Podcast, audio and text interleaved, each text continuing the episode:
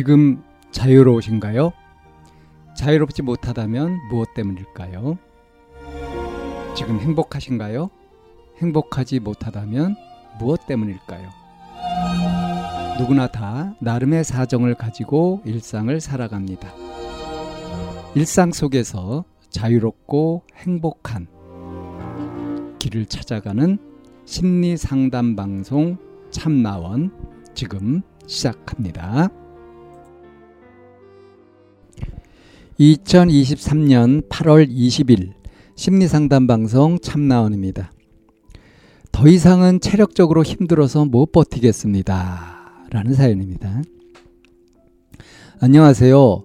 27살에 서울에 있는 연구원으로 첫 직장을 구한 사람입니다. 여기 다닌 지 한 달 좀 넘었는데 더 이상 체력적으로 힘들고 상사 때문에 정신적으로 힘들어서 못 해먹겠습니다. 저번 주 주말에도 나와서 일하고 지금도 야근하면서 이 글 쓰고 있습니다. 입사 후 한 달 동안 정시 퇴근한 적이 많이 없습니다.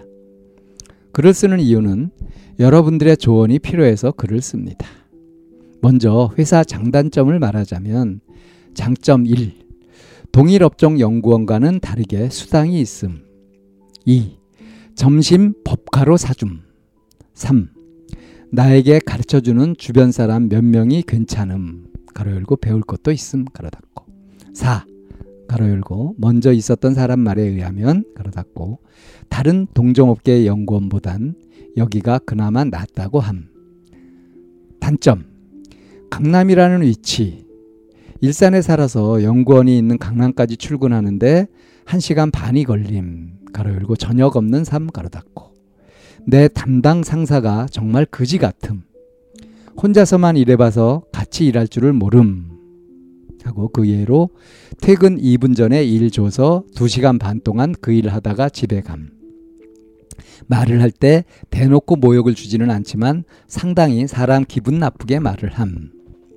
무언가 설명을 하는데 상당히 오래 걸림. 가르쳐주지도 않고 많은 양의 일을 그냥 던져줌. 일이 어떻게 돌아가는지 말을 안 해줌. 가로 열고 다른 직원들 하는 걸 보아도 업무 지시를 주먹구구식으로 진행하는 경우가 있음. 가로 닫고.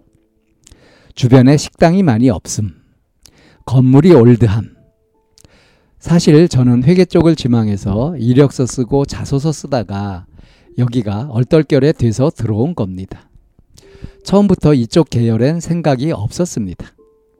전 좀 더 제 스펙을 쌓아서 계속 기업 지원을 할 생각이었습니다. 가로 열고 나중에 후문으로 들어보니 면접 보고 나서 이미 전 합격한 상태였음. 가로 닫고. 그래도 제 전공과 관련도 있고 해서 들어온 건데 이제 슬슬 후회가 됩니다.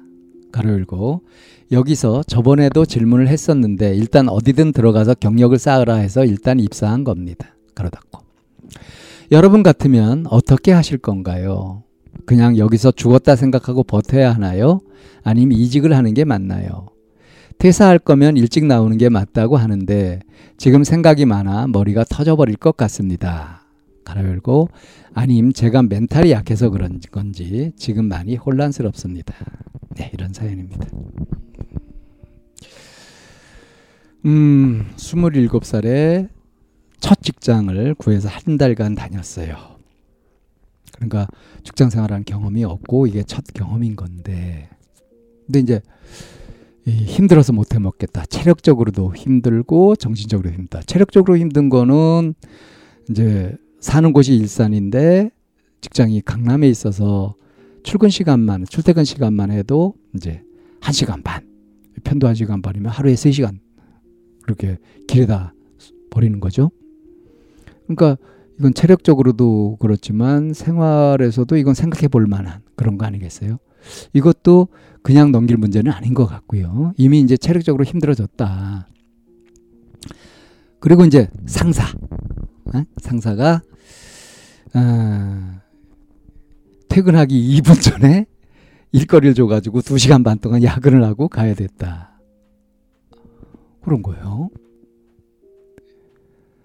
그리고 말을 좀 기분 나쁘게 한다.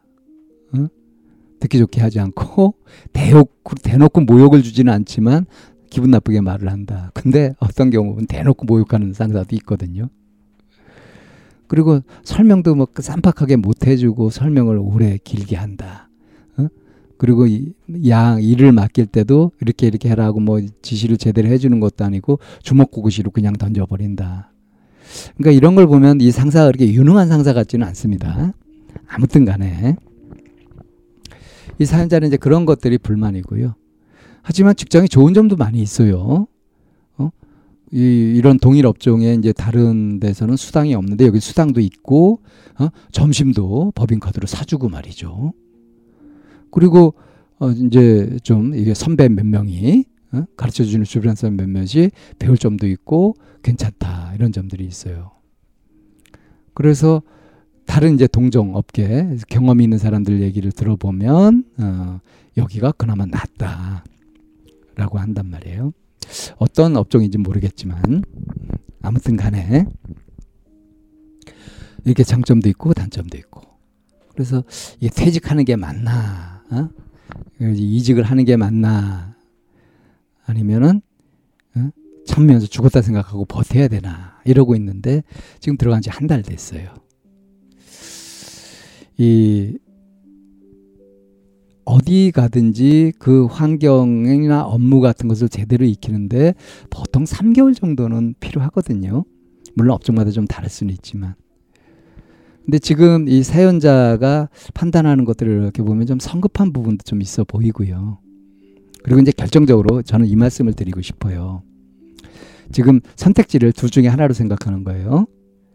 여기서 죽었다 생각하고 버티는 거 하고 이직을 해버리는 거. 자, 제3의 안은 없을까요? 조건부 버티기도 있을 수 있습니다. 내가 적어도 뭐 1년은 버틴다 아니면 3년을 해본다. 왜냐하면 이게 지금 전공하고도 관련이 돼 있고 그리고 이 경력도 이렇게 쌓을 필요가 있고 그러니까 필요한 경력 정도 되려면 한 3년쯤 하면 어디 가서 내놓을 수 있는 거 아니겠어요? 지금 27이니까 3년 버텨도 29. 그렇게 되면 그때 가서 더 나은 조건으로 원하는 대로 이렇게 갈 수도 있고 그런 것들이 있지 않습니까? 그러니까 무조건 버틴다가 아니라 어떤 기간이나 이런 것들을 스스로 정해가지고 그 기간은 무슨 일이 있어도 해본다라는 거를 통해서 극기 훈련도 하고요. 그리고 이제 일도 좀 배워보고 그리고 이제 저 같으면 그렇게 합니다.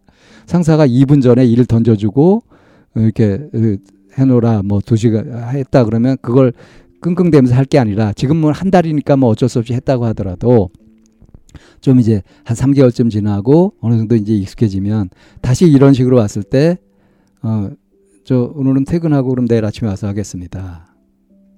이런 식으로 할 말 하는 거죠. 내 권리를 챙기는 거죠. 사실은 좀 무능한 상사 같은 경우는요. 이렇게 부하 직원이 똑똑하고 그러잖아요. 그러면 함부로 못합니다. 근데 부하 직원이 착해가지고 상사 말을 다 듣고 복종하고 순종하고 따르고 이렇게 하면 이 무능한 상사 따라서 이 똑똑한 부하도 무능해질 수가 있어요. 그런 경우가 이제 대표적인 게 공무원 사회거든요. 이거 위험한 겁니다. 자기 자신을 위해서도 좋지 않고 상사를 위해서도 또 회사를 위해서도 좋은 일이 아니죠. 그래서 챙길 건 챙기고 그러니까 권리를 지킬 건 지키고 할 말은 하고 그렇게 해가면서 내 일을 똑부러지게 하고 이렇게 할 때 내 능력도 키우게 되고 이 조직에도 도움이 되고 더 나아가서 이제 상사한테 자극도 되고 그렇게 되는 거 아니겠어요?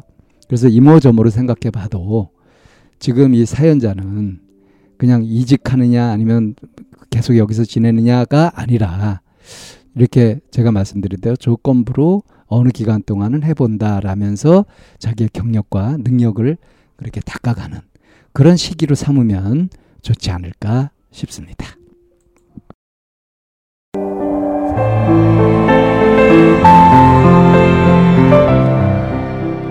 이 상담 방송은 마인드 코칭 연구소에서 만들고 있습니다. 상담을 원하시는 분은 02-7163-3478로 연락을 주시면 안내를 받으실 수 있습니다.